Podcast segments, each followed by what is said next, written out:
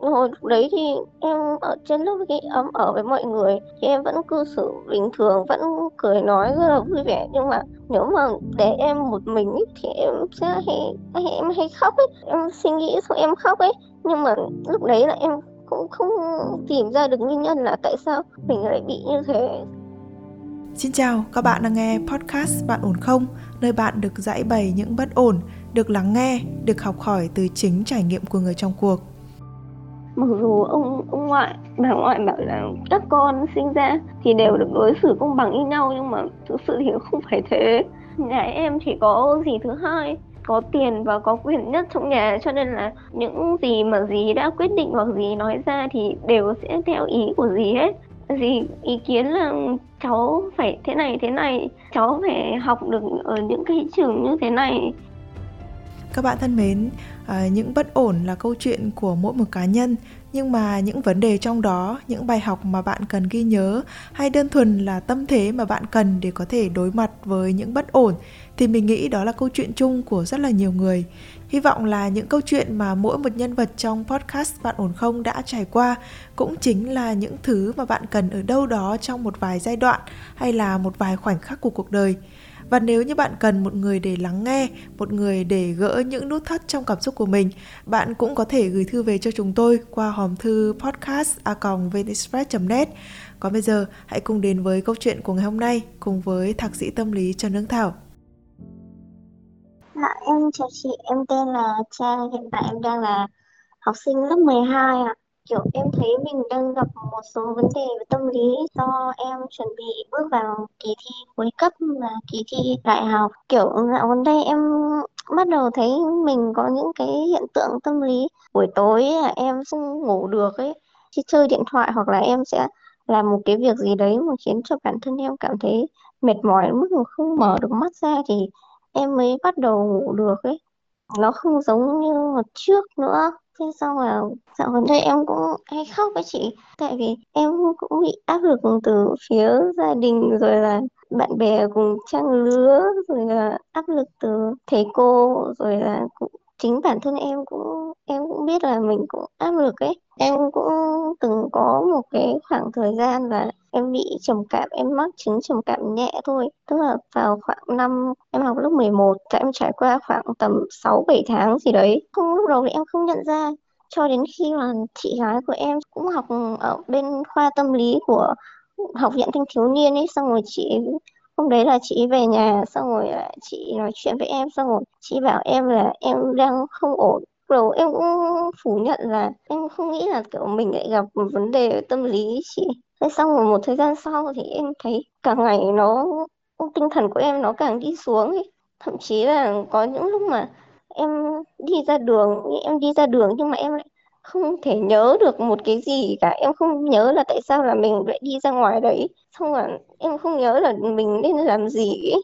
em không biết là phải ừ, hồi đấy thì em ở trên lớp cái ấm ở với mọi người thì em vẫn cư xử bình thường vẫn cười nói rất là vui vẻ. Nhưng mà nếu mà để em một mình ý, thì em sẽ hay, hay em hay khóc ấy em suy nghĩ xong em khóc ấy. Nhưng mà lúc đấy là em cũng không tìm ra được nguyên nhân là tại sao mình lại bị như thế. Xong rồi cứ đến thậm chí là sau này sau khi mà căn bệnh nó kết thúc rồi em vẫn không tìm ra được nguyên nhân. Dạo gần đây thì em thấy nó bắt đầu có dấu hiệu quay lại ạ. Khi mà trước kia ấy, cái lúc mà em bị lần đầu tiên ấy là vâng. có chuyện gì xảy ra trước đó không? Hay là tự nhiên cái điều đó nó đến? Em tự nhiên cái điều đấy nó đến tại vì năm đấy em học xong rồi là nhà em cả gia đình cả vấn đề học tập của em cũng không xảy ra cái vấn đề gì lớn cả. Xong rồi đột nhiên nó đến cho em cũng bị hoảng hốt em cũng bất ngờ ấy em cũng không biết là em không tìm được nguyên nhân là tại sao nó lại thế ở trong nhà mình ấy có người nào mà có kiểu yếu đuối cũng hay khóc rồi cũng hay buồn buồn giống như mình không? Dạ không ạ. Gia đình em thì bố em cũng mất lâu rồi, còn chị em đi học đại học thì em có ở với mẹ. Nhưng mà mẹ em với em thì lại thường không kiểu mỗi người một phòng, mỗi người một tầng ấy cũng không may thường xuyên chia sẻ nói chuyện cho lắm. Bố em mất năm em học lớp 7 nhưng mà cuối năm em học lớp 9 tức là em thi lên 10 thì mẹ em có đi bước nữa. Thế nhưng mà kiểu trong cuộc hôn nhân thứ hai này nó cũng xảy ra một vài vấn đề cho nên là mẹ em cũng mới ly hôn tầm tháng trước. Kiểu mẹ em cũng uh, suy sụp một thời gian xong rồi bây giờ thì đỡ hơn nhiều rồi. Nhưng mà kiểu cái người chồng thứ hai này đến thì và đi và để lại cho mẹ em một khoản nợ. Ngày trước mẹ em làm bên giáo dục với chị. Thế nhưng mà cái người chồng thứ hai này lại giống kiểu vừa khuyên vừa ép buộc nên là mẹ em đã nghỉ việc từ giáo dục từ năm ngoái. Cho nên là cái đồng tiền thu nhập của mẹ em nó không được ổn định. Dạo gần đây thì mẹ em còn bị kiểu mẹ em bị đau ốm ấy. Cho nên là khoảng một hai tháng gần đây là mẹ em làm không ra tiền cho nên ừ, kiểu tiền mấy tháng gần đây nhà em tiêu là đều là tiền tiết kiệm từ trước nên là kiểu gia đình kinh tế nó đang khó khăn. Khó khăn như vậy thì ờ, khi mà em chọn các trường đại học ấy em phải xét đến cái vấn đề học phí đầu tiên. Em ờ, trong cái giai đoạn này ấy, thì em có đặt ra kỳ vọng gì cho bản thân và em có nhận thấy là mình có thể không đạt được cái điều gì hay Dạ, em thì em cũng muốn là mình thi được đạt điểm cao xong rồi vào được một môi trường tốt để có thể học tập xong rồi xa sẽ xin việc dễ hơn ấy. Em đang đặt là một nguyện vọng là vào trường đại học thương mại ấy chị. cái cái điểm của trường đấy thì bé có tìm hiểu chưa Dạ, em có tìm hiểu rồi. Thì cái trường này mới khoảng 2 2 3 năm gần đây điểm nó mới bắt đầu tăng vọt lên ấy. Cho nên là cũng vào được thì cũng đang rất là hơi khó khăn. em có cảm giác là bồn chồn và khó chịu vì có thể mình sẽ không đạt được điều đó hay không? Dạ, em có kiểu như là em bị một cái ám ảnh trong tâm lý về kiểu thời ngày xưa. Khi mà em thi chuyển cấp lên năm lớp 10 ấy chị thì em cũng không thi được vào trường mà em mong muốn ấy. Kiểu em ngày trước em đặt nguyện vọng và thi vào trường chuyên nhưng mà em lại không vào được ấy với bất kỳ một cái vấn đề khó khăn nào, tôi chỉ sợ nó khi mà tôi không có giải pháp thôi. Và nếu như mà tôi đã nhìn ra cái cách để có thể điều chỉnh được nó hoặc là ít nhất là tôi vượt qua chính tôi hoặc là tôi ờ, nhích thêm một chút xíu, em chỉ cần nhích một bước nhỏ thôi, sau đấy em sẽ em sẽ dễ thở hơn và sau đấy thì em sẽ tiến được những cái bước dài hơn. Và nếu như mà mình cứ ngồi đấy cùng với lại, cùng với cái việc mà mình bảo là mình không biết làm như thế nào, thì thứ nhất là về mặt cảm xúc của mình nó sẽ không tốt cho mình này cái thứ hai có thể cái cái điều mình lo sợ nó dễ xảy ra. Bởi vì là em không biết là em có đọc cái cuốn, cuốn sách về luật hấp dẫn không? Nội dung chính của cuốn đó có thể được tóm gọn trong một câu là nếu như em mong muốn một điều gì đó thì cả thế giới này cả vũ trụ này sẽ hợp lực lại để mang điều đó đến cho em. Tức là trong suy nghĩ của mình nó nó nó buồn cười lắm. Em cứ luôn luôn bảo là " tôi suy nghĩ tích cực mà nhưng mà thẳm sâu ở trong lòng của mình là mình đang nghĩ tới điều xấu. Mình ngoài miệng thì mình nói ra là tôi sẽ vượt qua tôi hô khẩu hiệu rất ghê nhưng thẳm sâu trong lòng mình là một cái nỗi lo sợ cực kỳ lớn là tôi sẽ không vượt qua được điều đó.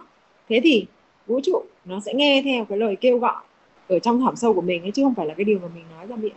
Chị hiểu là cái điều đó nó sẽ hơi khó khăn với cái trẻ, tình trạng của em bây giờ là, nhưng mà đây là cái cách để mà đưa cái gánh nặng của mình ra bên ngoài để cho vũ trụ này nó hợp lực lại, nó hỗ trợ mình. Chứ còn nếu như mà mình không đưa cái gánh nặng đó ra ngoài thì em sẽ bị cái gánh nặng nó đè gãy rồi thế hôm trước thì à, lúc nãy thì em có kể với chị là chị gái của em có học chuyên ngành về cái này. Thì chị có cái cách gì, xử lý gì và chị có những cái lời khuyên gì cho em? Và từ những cái điều mà chị làm thì em có thể cải thiện được chút nào không? kiểu do tính của em ấy là em không thích chia sẻ chuyện cá nhân của mình với người khác đặc biệt là vấn đề tâm lý cảm xúc của em ấy. Cho nên là lần trước khi mà em bị như thế thì kiểu chị em cũng lo lắng cũng tỏ ra quan tâm ấy nhưng mà em lại từ chối cái sự giúp đỡ đấy và em cứ để thế cho nó tự diễn ra rồi nó cũng tự biến mất luôn Nhưng mà nó có biến mất không? Bao lâu nó sẽ biến mất nè? thì qua một thời gian thì em thấy nó cũng bình thường trở lại ạ chỉ khi nào mà em bắt đầu suy nghĩ là cái hiện trạng học hành của mình thế này thế khác xong rồi là mình phải đạt được cái này cái này tại vì để đáp ứng được sự kỳ vọng từ phía gia đình và mọi người ấy, thì nó mới bắt đầu quay trở lại Nhưng mà có ai nhắc đến cái điều này hay không? Tức là có người nào đấy tự nhiên đang em đang bình thường cái tự nhiên có người nhắc ô sắp đến kỳ thi đại học rồi hay là à, các bạn phải cố lên nha để đạt được cái này cái nọ cái kia hoặc là mẹ nhắc là kỳ thi sắp tới rồi con tập trung học hành đi có không? dạ không Không ai nhắc mình tự nghĩ tới hả? dạ vâng chuyện là kiểu gia đình bên phía nhà ngoại em ấy, ông ngoại em có bốn cô con gái thì trong đấy mẹ em là cả, còn ba dì còn em còn có ba dì nữa.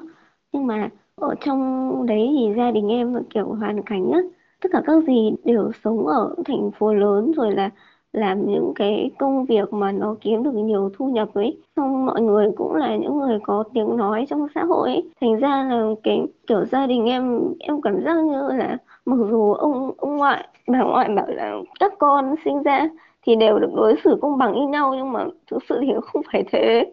Tại vì nhà em chỉ có gì thứ hai có tiền và có quyền nhất trong nhà, cho nên là những gì mà dì đã quyết định hoặc dì nói ra thì đều sẽ theo ý của dì hết. Và như thế thì ý kiến của mọi người cũng không còn quan trọng nữa ấy. nên là nó bị áp đặt đấy ạ. Dì ý kiến là cháu phải thế này thế này, là cháu phải học được ở những cái trường như thế này. Rồi là thi vào thì mấy nữa rồi dì sẽ giúp đỡ. Rồi là dì cũng bảo là gia đình cháu khó khăn cho nên là cháu phải biết thương mẹ, xong là cũng bảo là phải học ở những cái trường này thì ra mới có tương lai à em rất là sợ phải lên nhà ông bà, em rất là sợ việc phải gặp mọi người. Thì bây giờ mà chị khuyên em là em ơi, em nên nói thẳng cái vấn đề của mình cho người ta nghe. Để người ta chấm dứt cái việc làm phiền hay là gây áp lực cho em thì chắc là không được. Bởi vì em sẽ không có can đảm để làm chuyện đó. Cho nên em phải nhờ chị gái chị biết là em sẽ nói với chị là chị ơi em muốn dựa vào sức mình. Nhưng nếu như em muốn dựa vào mình thì em có dám nói chuyện này không? Em có dám phản ứng lại với mọi người không? Là con không. mọi người sẽ mọi người làm cho con căng thẳng thêm. Có. Dạ không. Đấy chính vì như vậy cho nên là, là dù mình muốn hay không muốn và dù trong cái tâm của mình rất là muốn là mình sẽ tự làm được cái này cái kia. Thì có những trường hợp mình vẫn phải nhờ mình vẫn phải dựa một chút vào người khác.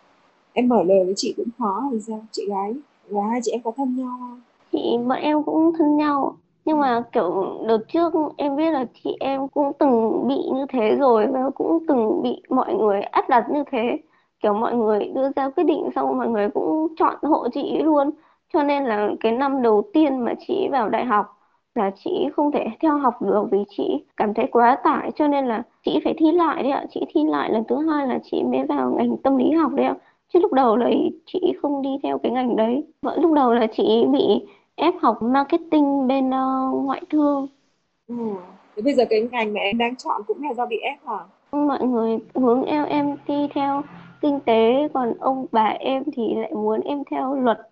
Nhưng nguyện vọng thực sự của em là gì? Em cũng chưa biết là mình thích thực sự thích ngành gì. Khó phép nhỉ? Đấy, thế tại vì mình không có cái cái sự yêu thích thực sự của mình ấy, cho nên bây giờ là mọi người chọn giùm mình đó chị luôn luôn nói với sinh viên của chị là bây giờ bạn em muốn sống cuộc đời của bạn em hay bọn em muốn sống hộ cuộc đời của người khác? Bây giờ nhé em uh, học giỏi những cái môn gì? Hầu như là tất cả các môn em đều học được. Bây giờ em có tự ngồi và em nghĩ là ừ tôi học phù hợp với cái gì hay như thế nào thì nó cũng không ra được. Và em phải trải qua rất nhiều những cái sự thử thử thử thử thử như vậy. Em tìm câu trả lời từ sâu bên trong mình để biết được là mình là ai là mình muốn điều gì. Thì khi mà em có được cái sự cốt lõi đấy nhé thì tất cả những tác động của mọi người xung quanh đối với em nó sẽ không còn giá trị nhiều. Còn bây giờ tại vì chính cái cốt lõi đó em không có cho nên khi người ta tác động vào em đang sống thay cuộc đời người khác cho nên sẽ áp lực gấp đôi. Em bị kỳ vọng của người khác đè lên trên mình. Sau đấy thì em lại khoác thêm cho nó một cái lớp kỳ vọng của chính bản thân mình là tôi phải đáp ứng được kỳ vọng. Cho nên nó khổ vậy đó. Và cái người cô đó đó cô ấy làm ra kinh tế như vậy nhưng cô có phải là người nuôi sống mình không đó, dạ không, không. Ừ. Bây giờ mình phải rất rạch ròi về trong cái câu chuyện đấy. Người nuôi em vẫn là mẹ em mà phải không? Vâng nhưng mẹ có nói gì không? Mẹ em không. Mẹ em cũng giống như mọi người trong gia đình ấy. Thì mẹ em bảo em là học cái gì xong rồi học trường nào thì con phải hỏi ý kiến của dì Hiền. Mẹ em có đi làm cái gì đó không? Mẹ em ờ, làm kiểu kinh doanh mạng thôi chị. Ừ. Thế thì tại sao mẹ em lại phụ thuộc vào sự quyết định của dì cho cuộc đời của hai đứa con gái của mình? Bây giờ điều em thiếu không phải là năng lực để đạt được một cái điều gì đấy mà điều em thiếu ở đây ấy chỉ một chút xíu thôi. Đấy là cái việc là tôi chưa có đủ trải nghiệm, kinh nghiệm và sự mạnh mẽ để tôi nói lên cái tiếng nói của bản thân tôi. Và khi tôi không nói được lên tiếng nói của bản thân tôi thì tôi sẽ bị người khác áp đặt lên mình. Rất rất nhiều người bị cái trường hợp giống như em. Và nếu muốn thực sự được sống sống của mình và muốn thực sự không có bị quá nhiều áp lực thì nên có cái cốt lõi từ trong bản thân của mình. Phải có cái điều em thực sự mong muốn là gì? Xác định được là bản thân tôi là người như thế nào tôi có cái năng lực gì và tôi mong muốn đạt được cái điều gì trong cuộc sống của tôi? Thì khi em có một cái quan điểm rất là vững chắc như vậy, thì em sẽ xây dựng được một cái thứ này ở trong con người của em này, đấy gọi là các cái phẩm chất ý chí. Nó liên quan tới cái việc là em sẽ có cái tính độc lập trong cái ý chí của em.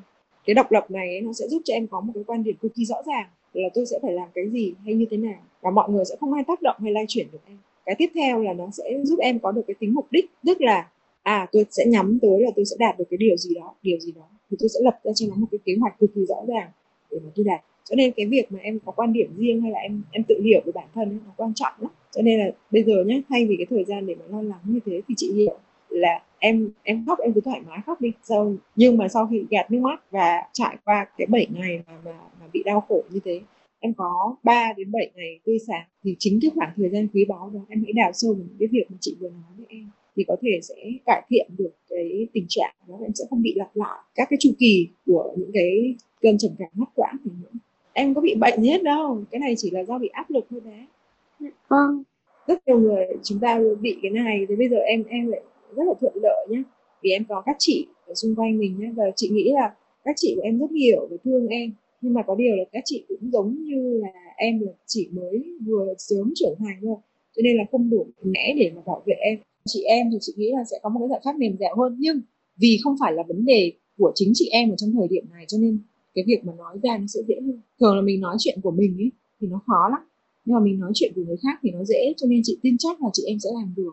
Và chị em sẽ giúp em tháo gỡ được cái áp lực này cho em.